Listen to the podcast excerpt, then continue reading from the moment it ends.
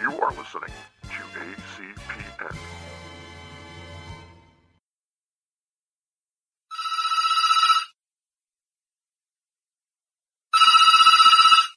Emerald City Video, this is Russ.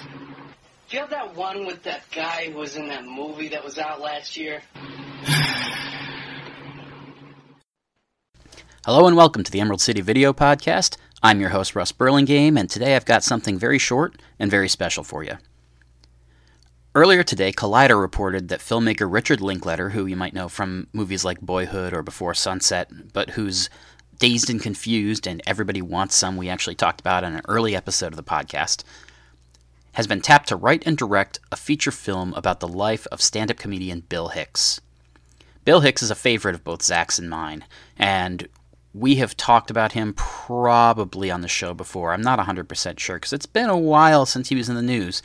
Uh, Bill Hicks passed away in 1995, and in 2011, a couple of filmmakers named Paul Thomas and uh, Matt Harlock made a, a, documentary film about Bill called American: The Bill Hicks Story. It was a great documentary, and, and it blended con- you know, contemporary interviews with archival footage of Bill and they had uh, they ran animation over some of the stuff to make it essentially to bring Bill to life on screen in a way that didn't look as dated relative to the other footage that they were shooting in real time.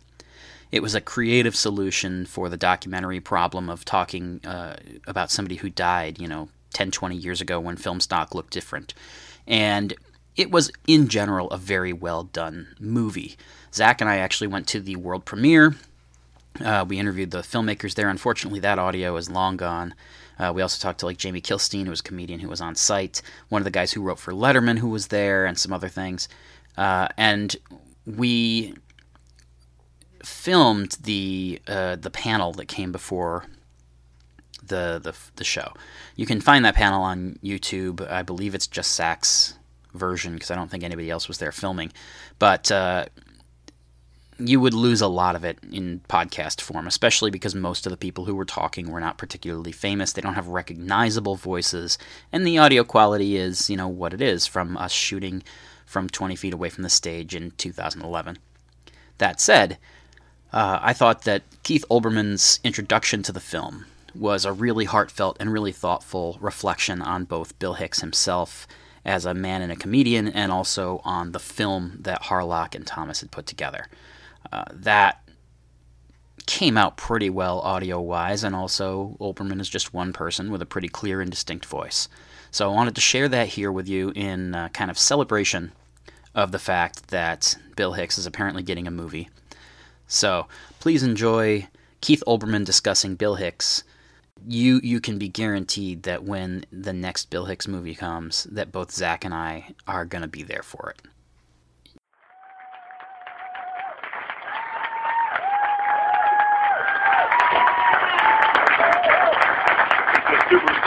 Somebody interesting was going to come along.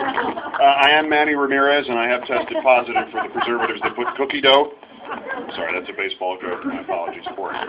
Uh, one of the things that I did in my uh, the waning weeks of my show, uh, what was the name of it again? I forget. The, the show I used to do on cable news before the new show I'm going to do on cable news premiering sometime next month or in June was a segment called uh, Bill Hicks is still ahead of the curve. I'd like to add something to this. Your presence here confirms two things of great importance. Bill Hicks is alive and well. Yeah. yeah. And as you will see in this extraordinary film that uh, Matt and Paul did, that uh, Bill Hicks is still ahead of the curve. I can't really, and I'm sure everybody in this room tries to articulate just what it was like to hear or see Bill's work for the first time and how it necessarily changed your life. And I'm not being, I hope, hyperbolic when I say that. I had a certain view of myself as open-minded and kind of broad-minded, and, and, and more importantly, I had a view of myself as funny, and all of these things were corrected the first time I heard Bill Hicks work. Uh, the extraordinary breadth and the extraordinary honesty lessons not just to us about how uh, we could enjoy the world around us, around, us or enjoy humor, but really lessons about perception about seeing things the way they really are. Um, every once in a while, I'll get a little too. Well, now, oh, God. and the late Keith Olbermann said his final words were, "Sometimes I get messed up about how things really are."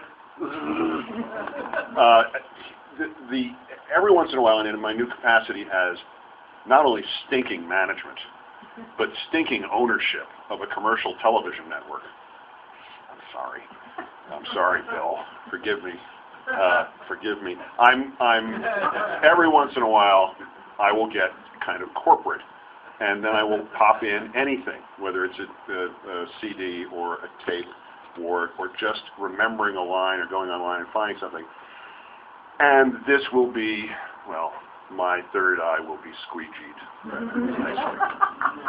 uh, the reminder of life and entertainment and, and what a comic's role is, a good comic's role is, and what all our roles are as citizens, is underscored, I think, best by, and I have to be very careful about this for reasons that will be evident to you in just a moment, a certain routine in which he describes the theoretical end of a late night talk show host. and how, while interviewing an actor named Joey, he finally realizes that he has sold out everything that he believes in, and the only way out is to uh, to off himself in a colorful fashion, in which, in a final act of loyalty, a bird-like logo of the network for which he worked appears behind him as the blood splatter.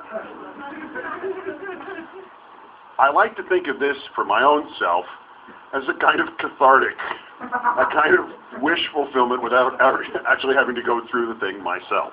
So this is how this has, has been of value to me, and Bill's works have been of value to me in the last 20 years. But particularly when I was at ESPN and sort of was falling into the, the, the corporate sports world and a, and, a, and a, I don't know, a sort of appreciation of the point of view that said, no, no, keep selling them more Tiger Woods video games. Mm-hmm. Keep selling them this crap. This was when the, the first time that I listened to a lot of Bill's work collectively, and it cured me of that right quick. Now, you are all familiar with his work, or if you're not, you're here with somebody who has told you for years, my God, you've got to see this. I think you will agree with the, with the first observation I ever made about Bill, which was that had he had more time, he would have wound up hosting his own religion. because the perceptiveness of what he saw and the jokes about uh, all the other religions and the jokes and, the, and, and they're jokes because we can laugh at them. They're in fact statements of truth issued from one of the few people who was willing to put himself on the line and put his income on the line by telling you the truth in a very real, tangible way that those of us with contracts and with day-to-day jobs and suits and ties really don't have to face you know, once in a while, but not on a nightly basis where you're standing up on a stage like that and what you're going to say could be the last time that somebody or everybody books you in your line of work. And as he used to observe, you know, weeks of obscurity and months of obscurity and travels across the country, where we did not necessarily appreciate him while we had him. And this is my reference earlier to religion and the prospect that he would have had his own. In this uh, extraordinarily extraordinary life that was not fully appreciated while we were fortunate enough to have him, how would you possibly convey this to people who did not know who he was or what he did or what he said or how funny he was or more importantly how truthful he was? it would require something really special in the way of a motion picture. It would require something really special and, and a dedication and a willingness to say, all right, what can we, how can we take this spirit that he had and build upon it? How can we use that to create a documentary film and do it in a Bill Hicks? Uh, be prepared for something totally different in documentary filmmaking and something that I think perhaps even people in this room or other rooms like it in the next few months as this goes across the country will very happily steal. I have been thinking about ways that I can steal it and put it in my new show. The innovation, and I'm not going to give away any of the tricks in advance except to just sort of ask you to pay attention to what you are seeing and what you are not seeing and how you feel about what you're seeing and where you think you are as you're seeing it these are, as somebody who does essentially a documentary about each day in the news, to see some new and totally different style of presenting this that is both um, artistic and yet also true and also true to the documentary style and again innovative is a breath of fresh air. And I will quote Bill's mom, who said to me before we saw this film for the first time last summer, that she you had seen it by that point, I think, 12 or 15 times, and it's the best compliment the filmmakers could ever possibly get, I think. What, what, what Mary said to me was simply this. I enjoy it each time. I see something new each time, and I would enjoy it even if it wasn't about Bill. so, with my thanks to everybody who's been involved in this, and particularly to my friends, the Hicks, who have welcomed me throughout this process, and as long as I've been here to occasionally echo something that Bill did. That means steal it. um, I, I, think I, am, I should get out of the way and let you watch this. Yeah, I've talked long enough. I'll let you watch and enjoy uh, American, Bill Hicks story, and it is, it's as good as Bill was. What else can we say? Thank you kindly. E N